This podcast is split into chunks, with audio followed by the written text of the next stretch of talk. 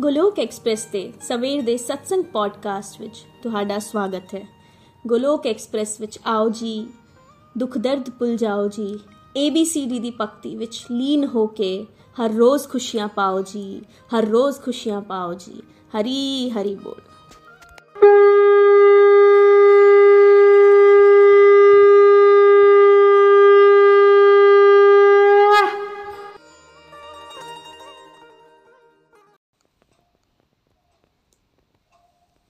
जय श्री कृष्ण, चैतन्य प्रभु नित्यानंदा, श्री अद्वैत गदाधार शिवासादि गौर भक्त वृंद। Hare Krishna Hare Krishna Krishna Krishna, Hare Hare. Hare Ram Hare Ram Ram Ram, Hare Hare. Hare Krishna Hare Krishna Krishna Krishna, Hare Hare. Hare Ram Hare Ram Ram Ram, Hare Hare. Hare Krishna Hare Krishna Krishna Krishna, Hare Hare. Hare Ram Hare Ram Ram Ram, Hare Hare. Busy through the body free as a soul Hari Hari ਬੋਲ ਸਰੀਰ ਤੋਂ ਰਹੀਏ ਵਿਅਸਤ ਆਤਮਾ ਤੋਂ ਰਹੀਏ ਮਸਤ ਹਰੀ ਨਾਮ ਜਪਦੇ ਹੋਏ transform the world by transforming yourself ਨਾ ਸ਼ਸਤਰ ਤੇ ਨਾ ਸ਼ਾਸਤਰ ਤੇ ਨਾ ਧਨ ਤੇ ਤੇ ਨਾ ਹੀ ਕਿਸੇ ਯੁਕਤੀ ਤੇ ਮੇਰਾ ਤਾਂ ਜੀਵਨ ਆਸ਼ਰਿਤ ਹੈ ਪ੍ਰਭੂ ਸਿਰਫ ਔਰ ਸਿਰਫ ਤੁਹਾਡੀ ਕਿਰਪਾ ਸ਼ਕਤੀ ਤੇ ਗੋਲੋਕ ਐਕਸਪ੍ਰੈਸ ਵਿੱਚ ਆਓ ਦੁੱਖ ਦਰਦ ਭੁੱਲ ਜਾਓ ABCD ਦੀ ਭਗਤੀ ਵਿੱਚ ਲੀਨ ਹੋ ਕੇ ਨਿੱਤ ਆਨੰਦ ਪਾਓ। ਹਰੀ ਹਰੀ ਬੋਲ। ਜੈ ਸ਼੍ਰੀ ਰਾਮ, ਜੈ ਸ਼੍ਰੀ ਰਾਧੇ ਕ੍ਰਿਸ਼ਨਾ। ਸਤਿ ਸਨਾਤਨ ਧਰਮ ਦੀ ਜੈ। ਗਊ ਮਾਤਾ ਦੀ ਜੈ, ਭਾਰਤ ਮਾਤਾ ਦੀ ਜੈ। ਓਮ ਨਮੋ ਭਗਵਤੇ ਵਾਸੁਦੇਵਾਏ, ਓਮ ਨਮੋ ਭਗਵਤੇ ਵਾਸੁਦੇਵਾਏ, ਓਮ ਨਮੋ ਭਗਵਤੇ ਵਾਸੁਦੇਵਾਏ। ਸ਼੍ਰੀਮਦ ਭਗਵਦ ਗੀਤਾ ਦੀ ਜੈ। ਦੋਸਤੋ, ਜਿਸ ਤਰ੍ਹਾਂ ਕਿ ਤੁਸੀਂ ਸਾਰੇ ਜਾਣਦੇ ਹੋ ਕਿ ਸਰਲ ਭਗਵਤ ਗੀਤਾ ਵਿਸਤਾਰ ਰੂਪ ਕੋਰਸ ਚੱਲ ਰਿਹਾ ਹੈ, ਜਿਸ ਦੇ ਵਿੱਚ ਕੱਲ ਅਧਿਆਇ 1 ਸ਼ੋਕਗ੍ਰਸਤ ਅਰਜੁਨ ਦੇ ਸ਼ਲੋਕਾਂ ਨਾਲ ਸਮਾਪਤੀ ਹੋਈ ਤੇ ਅੱਜ ਭਗਵਤ ਕਿਰਪਾ ਨਾਲ ਅਧਿਆਇ 1 ਦੇ ਸਾਰ ਤੇ ਚਰਚਾ ਕਰਨ ਜਾ ਰਹੇ ਹਾਂ। ਮੈਂ ਨੀਨੂ ਵਾਲੀਆ, ਪਠਾਨਕੋਟ, ਪੰਜਾਬ ਤੋਂ ਅੱਜ ਦੇ ਗੋਲੋਕ ਐਕਸਪ੍ਰੈਸ ਦੇ ਸਵੇਰ ਦੇ ਸਤਸੰਗ ਨੂੰ ਪੰਜਾਬੀ ਵਿੱਚ ਤੁਹਾਡੇ ਨਾਲ ਸਾਂਝਾ ਕਰਨ ਜਾ ਰਹੀ ਹਾਂ। ਤੇ ਸਾਰ ਦੇ ਵਿੱਚ ਪਹਿਲਾ ਪੁਆਇੰਟ ਜਿਹੜਾ ਅੱਜ ਨikhil ji ਨੇ ਐਕਸਪਲੇਨ ਕੀਤਾ ਕਿ ਦੁਰਯੋਧਨ ਨਾਸਤਿਕ ਅਤੇ ਅਭਿਮਾਨੀ ਵਿਅਕਤੀਆਂ ਦੀ ਸੋਚ ਦਾ ਪ੍ਰਤੀਕ ਹੈ। ਦੁਰਯੋਧਨ ਅਭਿਮਾਨੀ ਹੋਣ ਦੇ ਨਾਲ-ਨਾਲ ਨਾਸਤਿਕ ਸੋਚ ਰੱਖਦਾ ਹੈ ਕਮੰਡ ਨਾਲ ਕਹਿ ਰਿਹਾ ਹੈ ਕਿ ਸਾਡੇ ਨਾਲ ਤਾਂ ਭੀਸ਼ਮ ਪਿਤਾਮਾ ਵੀ ਹਨ। ਸੇਨਾ ਵੀ ਸਭ ਤੋਂ ਜ਼ਿਆਦਾ ਸਾਡੀ ਤੇ ਸ਼ਕਤੀਸ਼ਾਲੀ ਮੇਰੇ ਕੋਲ ਹੈ। ਪਾਂਡਵਾਂ ਕੋਲ ਕੀ ਹੈ? ਇਕੱਲਾ ਭੀਮ? ਇੱਥੇ ਅਰਜੁਨ ਕਿਸ ਦੀ ਪ੍ਰੈਜ਼ੈਂਸ ਨੂੰ ਇਗਨੋਰ ਕਰ ਰਿਹਾ ਹੈ? ਸੌਰੀ ਦੁਰਯੋਧਨ ਕਿਸ ਦੀ ਪ੍ਰੈਜ਼ੈਂਸ ਨੂੰ ਇਗਨੋਰ ਕਰ ਰਿਹਾ ਹੈ? ਭਗਵਾਨ ਕ੍ਰਿਸ਼ਨ ਜੀ ਦੀ। ਸੰਸਾਰੀ ਲੋਕ ਅਹੰਕਾਰੀ ਹੋਣ ਕਾਰਨ ਪੈਸਾ, ਜਾਇਦਾਦ ਵਰਲਡਲੀ ਰਿਸੋਰਸਸ ਨੂੰ ਇੰਪੋਰਟੈਂਟ ਮੰਨਦੇ ਹਨ। ਭੀਮ ਨੂੰ ਤਾਕਤਵਰ ਮੰਨ ਰਿਹਾ ਹੈ ਕਿਉਂਕਿ ਉਸ ਦੀ ਮਸਕੂਲਰ ਬਾਡੀ ਹੈ। ਜੋ ਦਿਖਦਾ ਹੈ, ਉਹ ਵਿਕਦਾ ਹੈ। ਭਗਵਾਨ ਦੀਆਂ ਸ਼ਕਤੀਆਂ ਇਨਵਿਜ਼ੀਬਲ ਹੁੰਦੀਆਂ ਹਨ। ਉਸ ਨੂੰ ਐਕਨੋਲੇਜ ਕਰਨ ਲਈ ਵੀ ਡਿਵਿਨਿਟੀ ਚਾਹੀਦੀ ਹੈ, ਦਿਵਯਤਾ ਚਾਹੀਦੀ ਹੈ। ਯੁੱਧ ਸ਼ੁਰੂ ਹੋਣ ਲਈ ਵੀ, ਹੋਣ ਤੋਂ ਪਹਿਲਾਂ ਭਗਵਾਨ ਜਦੋਂ ਦੁਰਯੋਧਨ ਨੂੰ ਸਮਝਾਣ ਵੀ ਗਏ, ਤਾਂ ਉਹ ਕੀ ਕਹਿ ਰਿਹਾ ਸੀ? ਇਹ ਮਾਇਆਵੀ ਹੈ, ਇਹ ਛਲੀਆ ਹੈ ਇਸ ਨੂੰ ਪਕੜ ਲਓ। ਅਹੰਕਾਰੀ ਤੇ ਨਾਸਤਿਕ ਸੋਚ ਵਾਲੇ ਵਿਅਕਤੀ ਨੂੰ ਸਾਹਮਣੇ ਖੜੇ ਭਗਵਾਨ ਵੀ ਭਗਵਾਨ ਨਹੀਂ ਲੱਗ ਰਹੇ। ਦੂਸਰਾ ਪੁਆਇੰਟ ਕੀ ਆਂਦਾ ਹੈ? ਹੰਕਾਰੀ ਵਿਅਕਤੀ ਜੋ ਪ੍ਰਭੂ ਤੋਂ ਵਿਮੁਖ ਹੈ। ਉਹ ਬਾਹਰ ਤੋਂ ਤਾਕਤਵਰ ਹੋਣ ਦਾ ਨਾਟਕ ਕਰਦਾ ਹੈ, ਪਰ ਅੰਦਰੋਂ ਡਰਿਆ ਰਹਿੰਦਾ ਹੈ। ਪਹਿਲੇ ਦੁਰਯੋਧਨ ਬਹੁਤ ਸਟਰੋਂਗਲੀ ਐਕਟ ਕਰ ਰਿਹਾ ਸੀ। ਅਸੀਂ ਹੀ ਜਿੱਤਾਂਗੇ।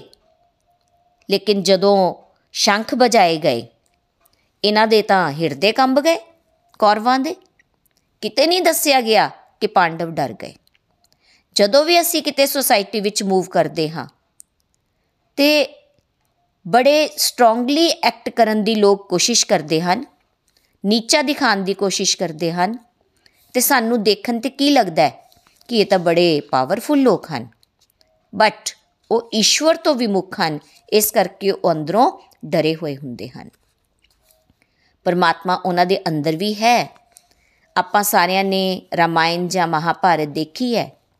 ਜਦੋਂ ਕੰਸ ਦਾ ਸੀਨ ਆਉਂਦਾ ਹੈ, ਆਉਂਦਾ ਸੀ ਤਾਂ ਕੀ ਦਿਖਾਇਆ ਜਾਂਦਾ ਸੀ ਕਿ ਕੰਸ ਜਦੋਂ ਆਪਣੀ ਸਭਾ ਵਿੱਚ ਬੈਠਾ ਹੁੰਦਾ ਸੀ ਤਾਂ ਉਹ ਬੜਾ ਹੀ ਸਟਰੋਂਗ ਅੱਖਾਂ ਉੱਪਰ ਚੁੱਕ ਚੁੱਕ ਕੇ ਆਪਣੀ ਸਾਰੇ ਪ੍ਰਜਾ ਨਾਲ ਗੱਲ ਕਰ ਰਿਹਾ ਹੈ।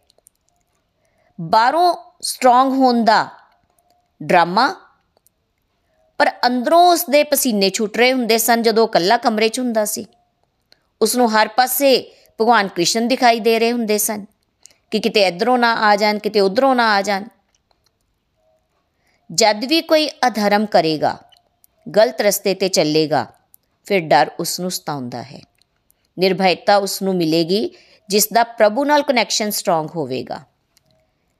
ਇਸ ਤਰ੍ਹਾਂ ਦੇ ਲੋਕਾਂ ਕੋਲੋਂ ਅਸੀਂ ਡਰਨਾ ਨਹੀਂ, ਪਰ ਹਾਂ, ਜੇ ਪਾਣੀ ਸਿਰ ਦੇ ਉੱਪਰੋਂ ਲੰਘ ਜਾਵੇ, ਤਾਂ ਫਿਰ ਉਸ ਨੂੰ ਬਖਸ਼ਣਾ ਵੀ ਨਹੀਂ।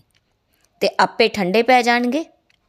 Offence is the best defence ਲੋਕੀ ਉੱਚਾ ਬੋਲ ਕੇ ਡਰਾਉਣ ਦੀ ਕੋਸ਼ਿਸ਼ ਕਰਦੇ ਹਨ।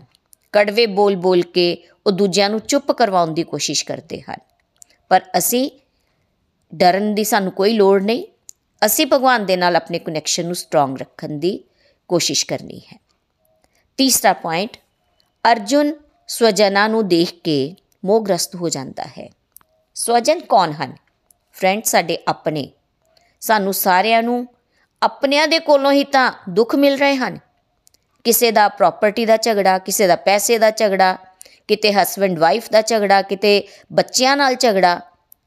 ਇਮੋਸ਼ਨਸ ਜ਼ਿਆਦਾ ਹੋਣ ਦੇ ਕਾਰਨ ਕਿਸੇ ਇੱਕ ਵਿਅਕਤੀ ਦੀ ਰੈਸ਼ਨਲ ਥਿੰਕਿੰਗ ਸ਼ਾਸਤਰ ਸਾਨੂੰ ਦੱਸਦੇ ਹਨ ਕਿ ਸਾਡੇ ਸਵਜਨ ਕੌਣ ਹਨ? ਸਾਰੇ ਹੀ। ਪਰ ਜਦੋਂ ਅਸੀਂ ਬੋਡੀਲੀ ਕਨਸੈਪਸ਼ਨ ਦੇ ਵਿੱਚ ਚਲੇ ਜਾਂਦੇ ਹਾਂ, ਉਦੋਂ 4-5 ਜਾਂ 10-15 ਹੀ ਆਪਣੇ ਲੱਗਦੇ ਹਨ, ਬਾਕੀ ਸਾਰੇ ਬਾਹਰ ਦੇ ਦਿਖਣਾ ਸ਼ੁਰੂ ਹੋ ਜਾਂਦੇ ਹਨ। ਆਪਣਿਆਂ ਨੂੰ ਆਪਣਾ ਮੰਨ ਕੇ ਓਵਰਲੀ ਅਟੈਚਡ ਹੋ ਜਾਂਦੇ ਹਾਂ, ਇਸ ਕਰਕੇ ਮੋਹਗ੍ਰਸਤ ਹੋ ਜਾਂਦੇ ਹਾਂ।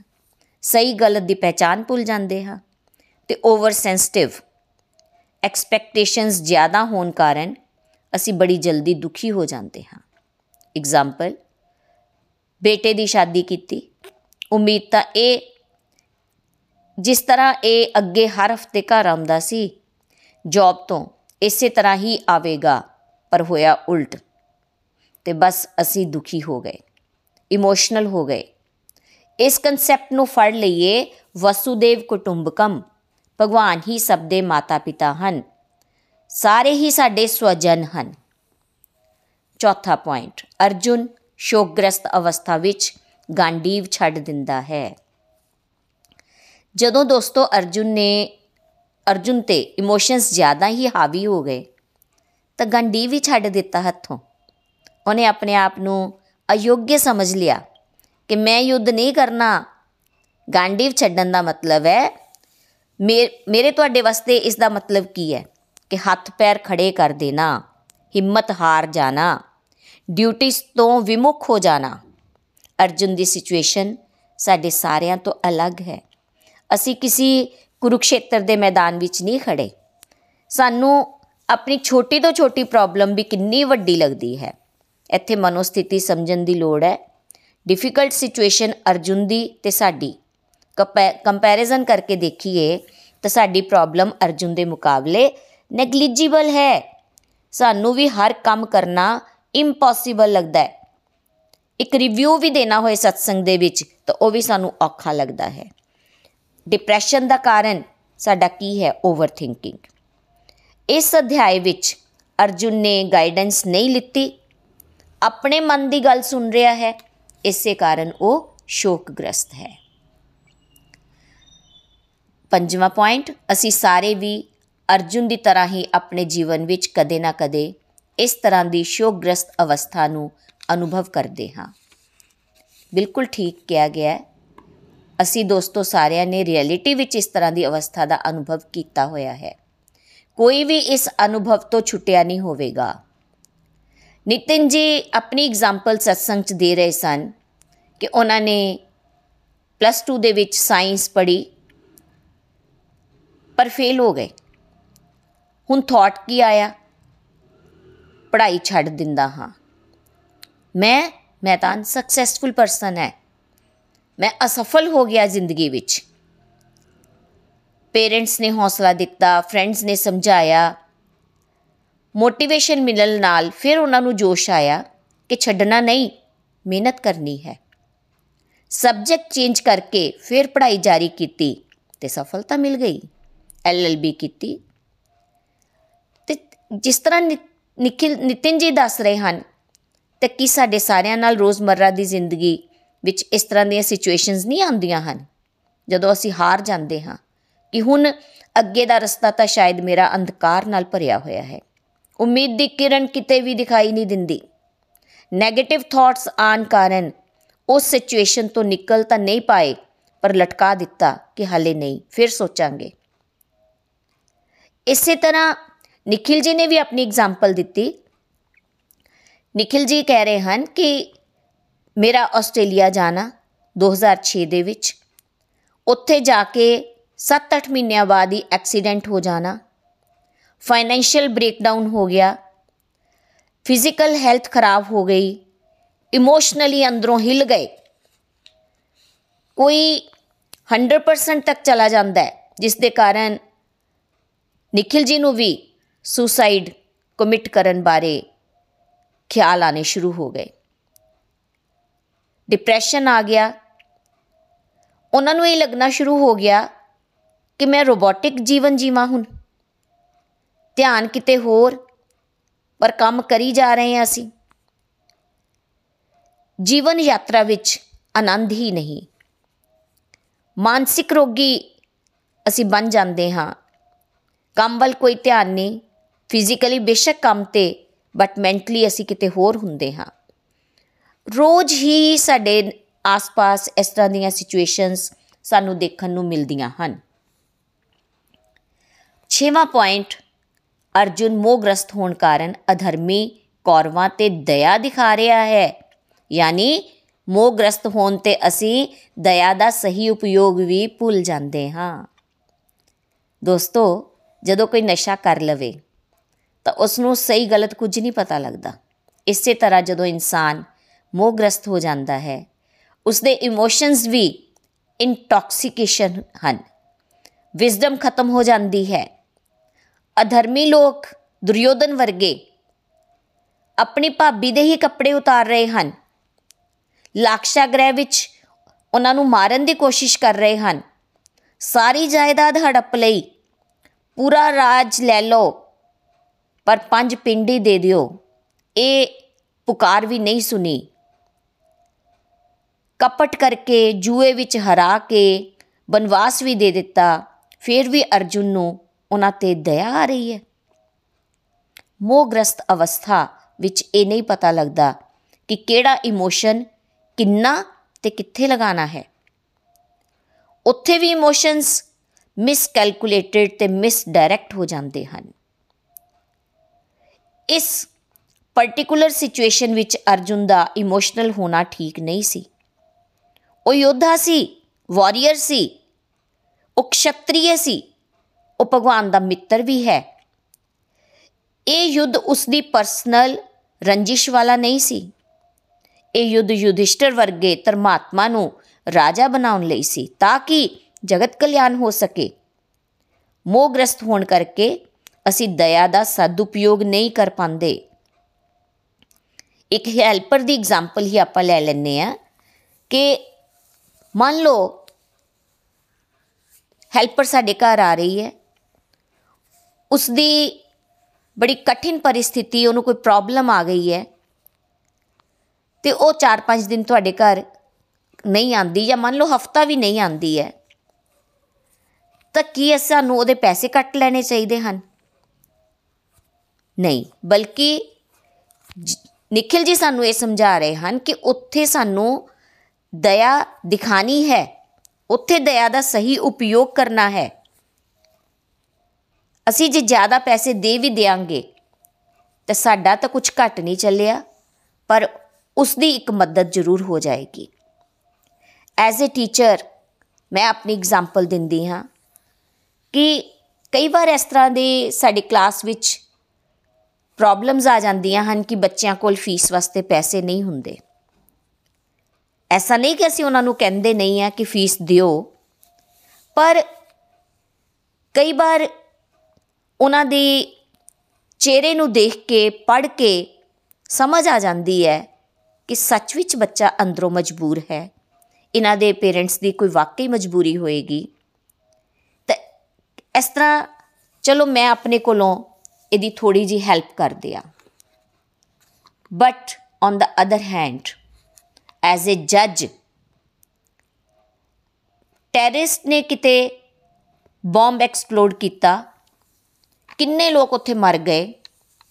ਜਦੋਂ ਉਹ ਸਾਹਮਣੇ ਆਇਆ, ਤੇ ਕੀ ਜੱਜ ਨੂੰ ਦਇਆ ਭਾਵ ਦਿਖਾਣਾ ਚਾਹੀਦਾ ਕਿ ਉਸਦੇ ਬੱਚਿਆਂ ਬਾਰੇ ਸੋਚ ਕੇ ਜਾਂ ਉਸਦੇ ਪਰਿਵਾਰ ਬਾਰੇ ਸੋਚ ਕੇ ਉੱਥੇ ਦਇਆ ਦਿਖਾ ਦਿੱਤੀ ਤੇ ਉੱਥੇ ਉਹ ਗਲਤ ਫੈਸਲਾ ਹੋ ਜਾਏਗਾ।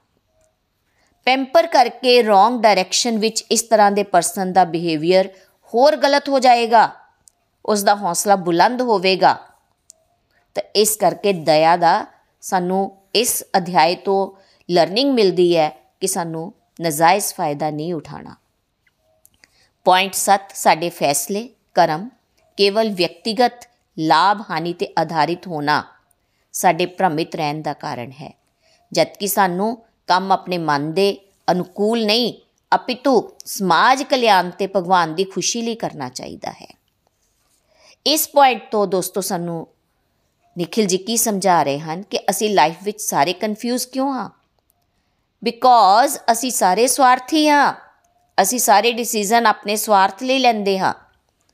ਅਸੀਂ ਵੀ ਸਾਰੇ ਮਨ ਦੇ ਦਾਸ ਹੋ ਕੇ ਸੋਚਦੇ ਹਾਂ ਕਿ ਜੇ ਮੈਂ ਇਹ ਕੰਮ ਕਰਾਂ ਤਾਂ ਮੈਨੂੰ ਸੁੱਖ ਮਿਲੇਗਾ ਜਾਂ ਨਹੀਂ। ਸਾਡੀ ਸਾਰਿਆਂ ਦੀ ਸੰਕੁਚਿਤ ਸੋਚ ਹੁੰਦੀ ਨੈਰੋ ਮਾਈਂਡਡ ਹੋ ਗਿਆ ਸੀ ਸੋਚ ਇਹ ਹੋਣੀ ਚਾਹੀਦੀ ਹੈ ਕਿ ਕੀ ਮੇਰੇ ਇਸ ਐਕਸ਼ਨ ਨਾਲ ਭਗਵਾਨ ਖੁਸ਼ ਹੋ ਜਾਣਗੇ? ਲੋਕਾਂ ਬਾਰੇ ਸੋਚਣਾ ਸੰਸਾਰਿਕ ਸੋਚ ਹੈ। ਭਰਮ ਤੋਂ ਉੱਪਰ ਉੱਠਣਾ ਹੈ। ਹਮੇਸ਼ਾ ਪੋਜ਼ਿਟਿਵ ਰਹਿਣਾ ਹੈ। ਭਗਵਾਨ ਦੀ ਖੁਸ਼ੀ ਲਈ ਜਾਂ ਜਗਤ ਕਲਿਆਣ ਲਈ ਕਰਮ ਕਰਨਾ ਹੀ ਸਾਨੂੰ ਸੁਖ ਦਾ ਅਨੁਭਵ ਕਰਵਾ ਸਕਦਾ ਹੈ। ਅਗਿਆਨਤਾ ਵਸ਼ ਇਨਸਾਨ ਗਲਤ ਡਿਸੀਜਨ ਲੈ ਬੈਠਦਾ ਹੈ। ਨikhil ji ਆਪਣੀ ਐਗਜ਼ਾਮਪਲ ਦਿੰਦੇ ਹਨ ਕਿ ਸੇਵਾ ਦਾ ਮਿਸ਼ਨ ਉਹਨਾਂ ਨੇ ਪਕੜਿਆ ਹੈ ਤੇ ਸੇਵਾ ਦੇ ਮਿਸ਼ਨ ਨੂੰ ਮਿਲ ਕੇ ਅੱਗੇ ਵਧਾਉਣ ਦੀ ਅਸੀਂ ਕੋਸ਼ਿਸ਼ ਕਰੀਏ।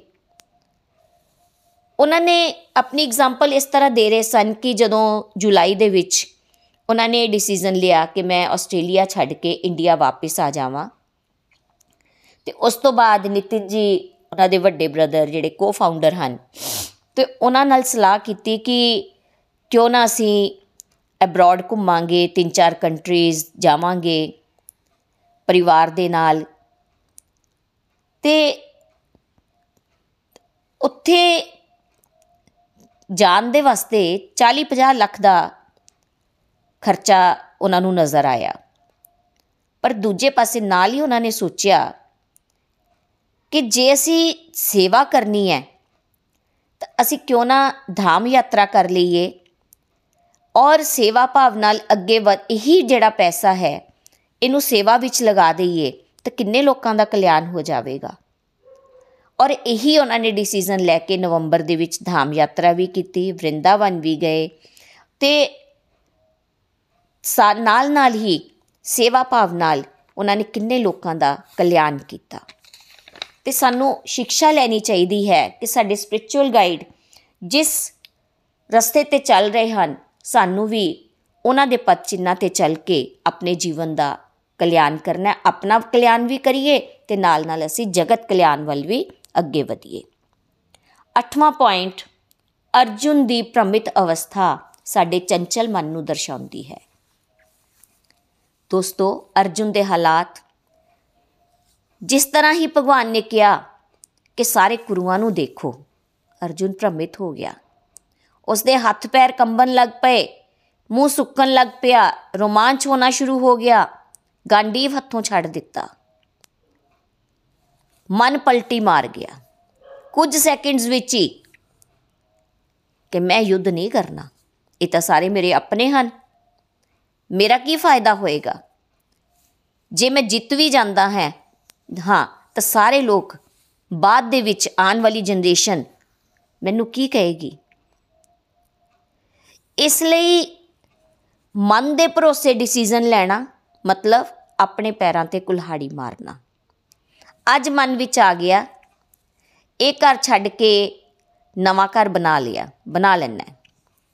ਜਿਸ ਦਿਨ ਨਵੇਂ ਘਰ ਪੁੱਜੇ, ਉੱਥੇ ਜਾ ਕੇ ਸੁਖੀ ਹੋਣ ਦੀ ਬਜਾਏ ਦੁਖੀ ਹੋ ਗਏ।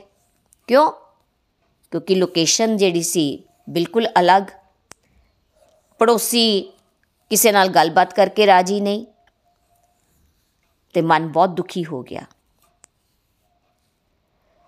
ਤੇ ਅਧਿਆਇ 1 ਦਾ ਅਰਜੁਨ ਨੌਵਾਂ ਪੁਆਇੰਟ ਸਾਨੂੰ ਇਹ ਦੱਸ ਰਿਹਾ ਕਿ ਜ਼ਿਆਦਾਤਰ ਜੋ ਲੋਕ ਭ੍ਰਮਿਤ ਹਨ, ਮਨਮਾਨੇ ਢੰਗ ਨਾਲ ਜੀਵਨ ਜੀ ਰਹੇ ਹਨ ਅਤੇ ਪ੍ਰਭੂ ਦੇ ਸ਼ਰਨਾਗਤ ਨਹੀਂ ਹੁੰਦੇ ਅਧਿਆਇ 1 ਦਾ ਅਰਜੁਨ ਉਹਨਾਂ ਦਾ ਪ੍ਰਤੀਕ ਹੈ।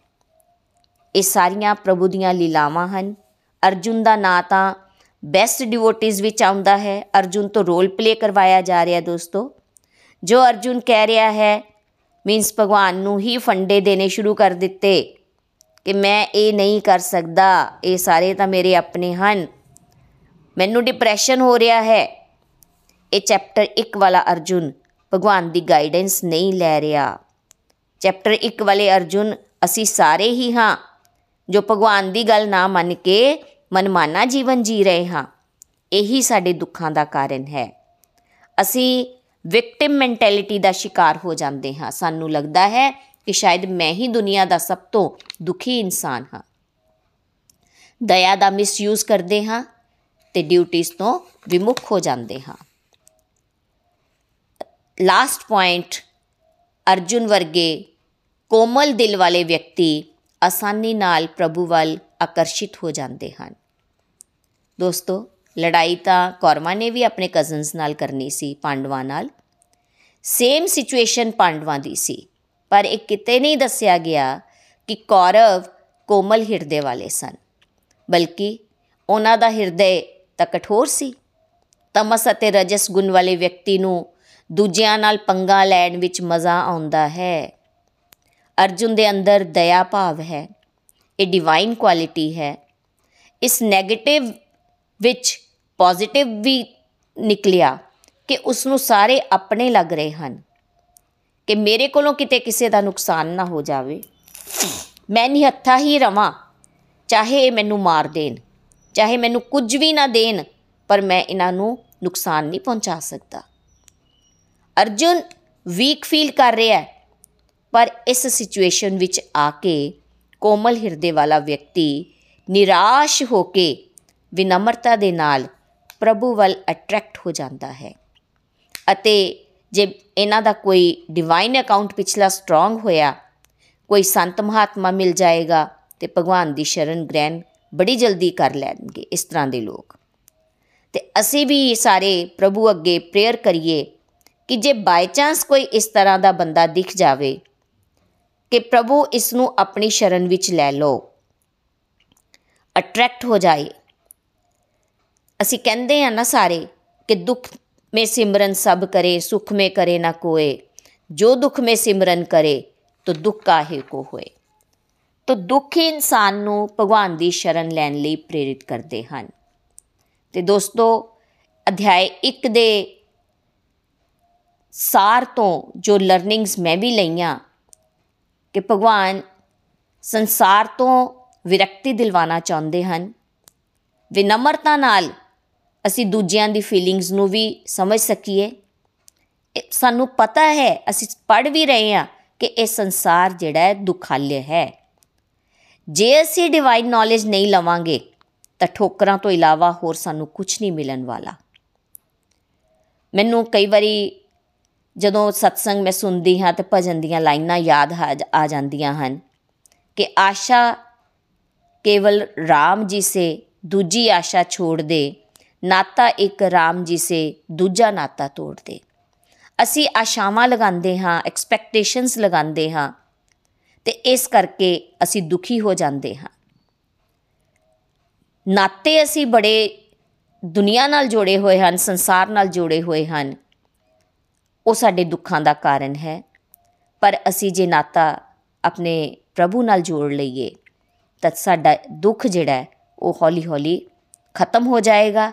ਅਸੀਂ ਉਸੇ ਨੂੰ ਸੁੱਖ ਦੀ ਅਨੁਭੂਤੀ ਸਮਝ ਕੇ ਅੱਗੇ ਵਧਣ ਦੀ ਕੋਸ਼ਿਸ਼ ਕਰੀਏ। ਤੇ ਨਿਤਿਨ ਜੀ ਨੇ ਲਾਸਟ ਵਿੱਚ ਇੱਕ ਦੋਹਾ ਤੁਲਸੀਦਾਸ ਜੀ ਦਾ ਬੋਲਿਆ ਕਿ ਦਇਆ ਧਰਮ ਕਾ ਮੂਲ ਹੈ, ਪਾਪ ਮੂਲ ਅਭਿਮਾਨ। तुलसी दया ना छोड़िए जब लग घट में प्राण ਤੋ कहने ਕਹਿਣ ਦਾ ਭਾਵ ਇਹ ਹੈ ਕਿ ਅਸੀਂ ਸਾਰੇ ਪਰਮਾਤਮਾ ਦੇ ਰਸਤੇ ਤੇ ਚੱਲ ਰਹੇ ਹਾਂ ਸਾਨੂੰ ਅਰਜੁਨ ਦੇ ਰਾਹੀਂ ਗਿਆਨ ਦਿੱਤਾ ਜਾ ਰਿਹਾ ਹੈ ਇਹ ਗੱਲ ਸਮਝਾਈ ਜਾ ਰਹੀ ਹੈ ਕਿ ਅਸੀਂ ਵੀ ਕਈ ਵਾਰੀ ਭ੍ਰਮਿਤ ਹੋ ਜਾਂਦੇ ਹਾਂ ਪਰ ਅਸੀਂ ਵਿਨਮਰਤਾ ਦੇ ਨਾਲ ਵਿਨਮਰਤਾ ਕਦੋਂ ਆਉਂਦੀ ਹੈ ਜਦੋਂ ਸੱਚ ਵਿੱਚ ਇਨਸਾਨ ਦੁਖੀ ਹੁੰਦਾ ਹੈ ਫਿਰ ਉਹ ਪ੍ਰਮਾਤਮਾ ਦੇ ਨੇੜੇ ਜਾਂਦਾ ਹੈ ਪ੍ਰੇਅਰਸ ਕਰਦਾ ਹੈ ਤੇ ਪ੍ਰਮਾਤਮਾ ਉਸ ਨੂੰ ਫਿਰ ਆਪਣੀ ਸ਼ਰਨ ਵਿੱਚ ਲੈਂਦੇ। ਤੇ ਅਸੀਂ ਵੀ ਭਗਵਾਨ ਜੀ ਨੂੰ ਪ੍ਰੇਅਰਸ ਕਰੀਏ। ਕਈ ਵਾਰੀ ਮੇਰੇ ਨਾਲ ਵੀ ਇਸ ਤਰ੍ਹਾਂ ਦੀਆਂ ਸਿਚੁਏਸ਼ਨਸ ਆਈਆਂ, ਐਸੀਆਂ ਕਠਿਨ ਪਰਿਸਥਿਤੀਆਂ ਵੀ ਆਈਆਂ ਸਟਰਗਲਸ ਕਰਨੇ ਪਏ, ਪਰ ਭਗਵਾਨ ਦੀ ਸ਼ਰਨ ਦੇ ਵਿੱਚ ਰਹਿ ਕੇ ਜਦੋਂ ਅਸੀਂ ਬਾਰ-ਬਾਰ ਪ੍ਰੇਅਰਸ ਕਰਦੇ ਹਾਂ, ਤਾਂ ਭਗਵਾਨ ਸਾਨੂੰ ਬਿਲਕੁਲ ਕੋਈ ਨਾ ਕੋਈ ਰਾਹ ਦਿਖਾ ਦਿੰਦੇ ਹਨ। ਜਿੱਥੇ ਲੱਗਦਾ ਸੀਗਾ ਕਿ ਅੱਗੇ ਹਨੇਰਾ ਹੀ ਹਨੇਰਾ ਹੈ, ਪਰ ਪ੍ਰਕਾਸ਼ ਦੀ ਕਿਰਨ ਉਹ ਭਗਵਾਨ ਹੀ ਦਿਖਾਉਣ ਵਾਲੇ ਹਨ। ਤੇ ਗੋਲੋਕ ਐਕਸਪ੍ਰੈਸ ਨਾਲ ਜੁੜ ਕੇ ਇਹਨਾਂ ਗੱਲਾਂ ਨੂੰ ਮੈਂ ਸਮਝ ਵੀ ਪਾ ਰਹੀ ਹਾਂ, ਜਿੱਥੇ ਪਹਿਲੇ ਸਟ੍ਰੈਸ ਹੋ ਜਾਂਦਾ ਸੀ, ਟੈਨਸ਼ਨ ਹੋ ਜਾਂਦੀ ਸੀ ਤੇ ਕਈ ਵਾਰੀ ਸਰਵਾਈਕਲ ਰੋਜ਼ ਹੀ ਉਸ ਦਾ ਅਟੈਕ ਹੁੰਦਾ ਸੀ। ਲੇਕਿਨ ਹੁਣ ਪ੍ਰਮਾਤਮਾ ਨਾਲ ਜੁੜ ਕੇ ਇਹਨਾਂ ਦੁੱਖਾਂ ਤੋਂ ਮੈਂ ਨਿਜਾਤ ਪਾਈ ਹੈ। ਤਾਂ ਤੁਹਾਨੂੰ ਸਾਰਿਆਂ ਨੂੰ ਵੀ ਇਹੀ ਕਹਿੰਦੀ ਹਾਂ ਕਿ ਅਸੀਂ ਵੀ ਭਗਵਾਨ ਦੀ ਸ਼ਰਨ ਵਿੱਚ ਜਾਣ ਦੀ ਕੋਸ਼ਿਸ਼ ਕਰੀਏ। ਜੈ ਸ਼੍ਰੀ ਰਾਮ, ਜੈ ਸ਼੍ਰੀ ਰਾਧੇ ਕ੍ਰਿਸ਼ਨਾ। ਹਰੀ ਹਰੀ ਬੋਲ, ਹਰੀ ਹਰੀ ਬੋਲ।